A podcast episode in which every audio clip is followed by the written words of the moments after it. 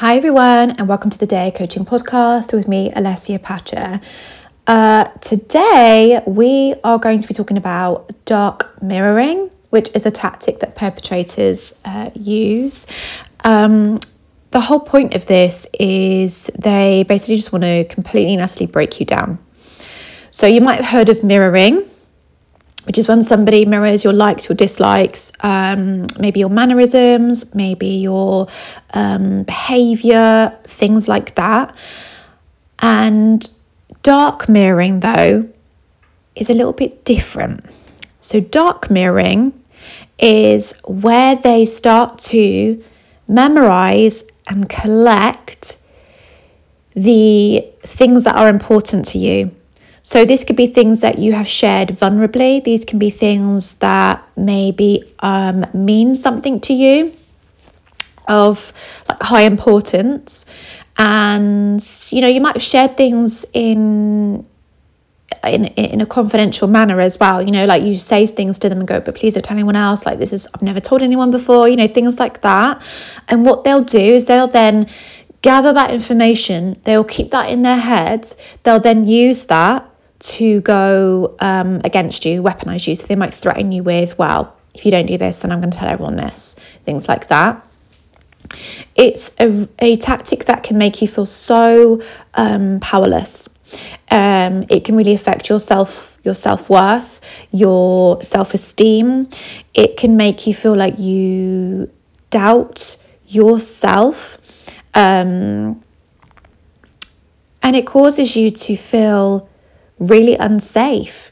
And there's my cat. Um, and it can also be really tricky for you to then trust people around you. And you can almost feel like everyone's almost out to get you because i remember i felt a little bit like that. Um, and that you feel trapped and you feel stuck in this dark hole and there's nothing you can do about it because they have that control over you now.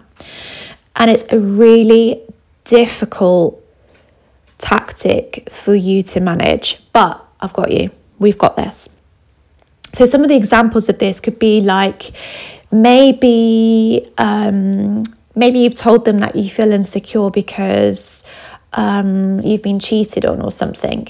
What they'll then do is they'll then in the future they'll then say something like, "Oh yeah, well the reason you're insecure is only because you got cheated before." And that'll just make you feel that pang of pain, you know? Also, they might say something like, let's say you grew up in a home where maybe your one of your caregivers wasn't around. Well then they'll point out that the reason you are who you are is because that person wasn't around. Or maybe you disclose to them something um, that maybe you've done in the past. And then what they'll do is they'll then use that against you they will use this to really have that control over you and they'll manipulate the every situation with this. So the thing is is they will um, try and control every situation with this, okay? And they will continue to to catalog everything you've told them and, you know, another thing that they do with this to really kind of gaslight you with it is maybe at the beginning, one of the things that they would make out they loved about you, they'll then completely change and go the opposite way. So they might go, oh, you know what, I love how um, how friendly you are to everybody. You know, I just I just love your confidence. And then within the relationship, they'll they'll then go, but now look at you, you're just like too much and you know they are then bringing you down and tearing down who you are through this dark mirroring. And it's really really um it is awful. And, and you really do start to dislike who you are and doubt who you are. So again you know it's all about the grey rocking completely grey rock. Take yourself away from them when they are talking to you in this manner I mean, I don't know if I've, I think I have spoken about this before on the, on the podcast, but one thing I used to do with my ex was I would look slightly to the left of him So it looked like I was looking at him, but I wasn't. And I would then just try to talk to myself really gently as he was saying whatever he was saying. Um, sometimes, you know, maybe after that kind of situation, go and look after yourself, have a bit of self care, go for a walk, listen to some music that makes you feel uplifted and empowered and, and confident. Um, I want you to remember that in relationships, it's all about being equal, and in relationships, it's all about working together. It's not about somebody having the upper hand on you or somebody feeling like they can control you in this way. So, I want you to really work on yourself through this because it can really tear you down. And I want you to know that you can get through this as well and that you are strong and you are more than capable. It's just that they they have made you feel that you're not. So grey rocking, like I said, is a real powerful tool to use with this. Um, and also, you know, making sure that you're reframing. Don't look directly in their eyes when they're doing this. You know, look at their eyebrow, look at the slightly to the left, like I used to, look at their nose, just anything where you don't have to look at their eyes because sometimes that can truly make you feel completely. Oh, I, it, I used to just feel uh, that fear really. And share it with somebody find somebody that you trust and you can just say look this is what they've said but but you know I, I feel really all over the place with it and sometimes hearing someone from the outside tell you that that's not the truth can really help you know it gives you that golden nugget of of of hope um, also please reach out to me like i'm here in my dms all the time helping people as much as i can um, and just know that it is a tactic that they use. And I think, and like I always say, knowledge is power. So the more knowledge you have over the tactics that the perpetrators use, the easier it's going to be for you to manage the situation. And also, if you've come out of that situation, it's almost like, oh, yeah, that happened to me. Oh, is that what it is? Because sometimes it can feel like everything was a bit of a mush, like, or, or like a bit of a blur. And how I almost look at it is when you're in an abusive relationship, you kind of can imagine that all those I don't know if ever you had these when you were younger, but those elastic band balls where you would just put elastic band over elastic band over elastic band and eventually makes like this, you know, ball. And it's almost like you have to try and take off each one really gently.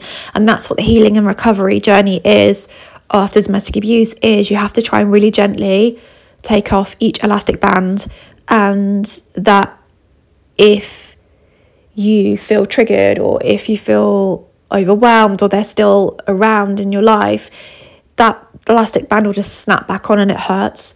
So just be really gentle with yourself. Um, and just know that it is a journey, but that there is light at the end of that tunnel. I have got an incredible Unleash Your Freedom domestic abuse program available for anybody who wants to be able to access content online. Um, without any expectation or any time frame issues like it, will be a lifetime access for you um, and i've also got an incredible five day free workshop um, occurring right now on my instagram which is at Dea coaching. The link is in the show notes um, where it's all about getting your magnetic confidence. And what you'll find is when you're within a, an abusive relationship your confidence gets completely and utterly shattered. So that's why I combine my domestic abuse mentoring with confidence coaching because I believe that you need to heal and recover, but also work on your confidence, your self esteem, and your self worth. Because without that, you're not going to fully um, be able to step into the version of you that is healing and recovery. Because you're not going to feel worthy of that, and you're going to feel overwhelmed and low and like unable to do the work. So, you know, come and access the free the free lives. They're happening Monday to Friday this week, and they'll be on my Instagram forever now. So you know, just if you miss them, don't worry, they'll be there.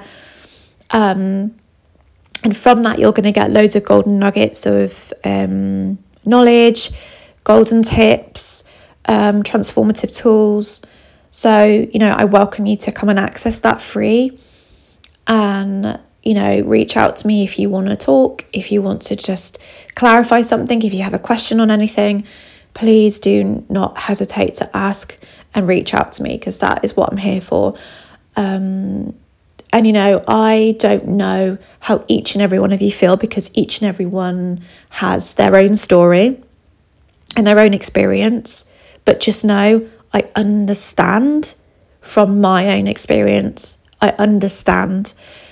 I think when people work in certain roles and they're working with victims or survivors of domestic abuse and they've never experienced that personally themselves, whether it's that they've not grown up in a ho- household with that, they've not experienced um, it themselves personally, or you know, whatever.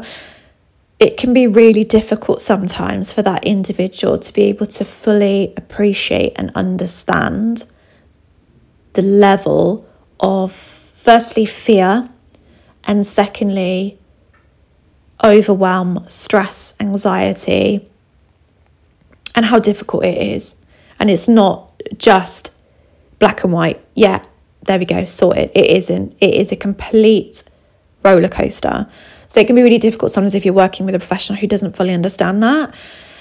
But just know that that I I do I get it. You know, I, I've had two abusive relationships and both of them were very different. And that's another thing. Like I think people presume if you're a professional then you get it. You you know it in and out. But, but, we don't. Like, you know, look at that. I've got in I've got into another one even after experiencing my first one, but it's because they were so different. And that's why I think I, I feel it's really important for me to be able to spread that word and, and spread awareness around all the different tactics and the different types of abusive relationships because they're not all the same at all. One will not be the same as the other. So let's spread the word. Knowledge is power. If you feel that somebody would really benefit from listening to this podcast, then just share it with them and just say, look, I feel like you'd really benefit from this. Or oh, I've been listening to to Alessia. She has this podcast. It's really good. Like, let me know what you think. Sharing um, things like that is really, really powerful. And it's not you being directly like, oh, I think you're in an abusive relationship, or you've been through an abusive relationship. You know, I think you need to do this. It's just being really gentle with it and allowing them to feel that they have a choice as well and that you're there for them and that you're looking out for them. So let's try and spread the word. Um, also, I really would appreciate it if you could um, leave me a review uh, for my podcast. That'd be amazing. And I will speak to you all next week. Bye.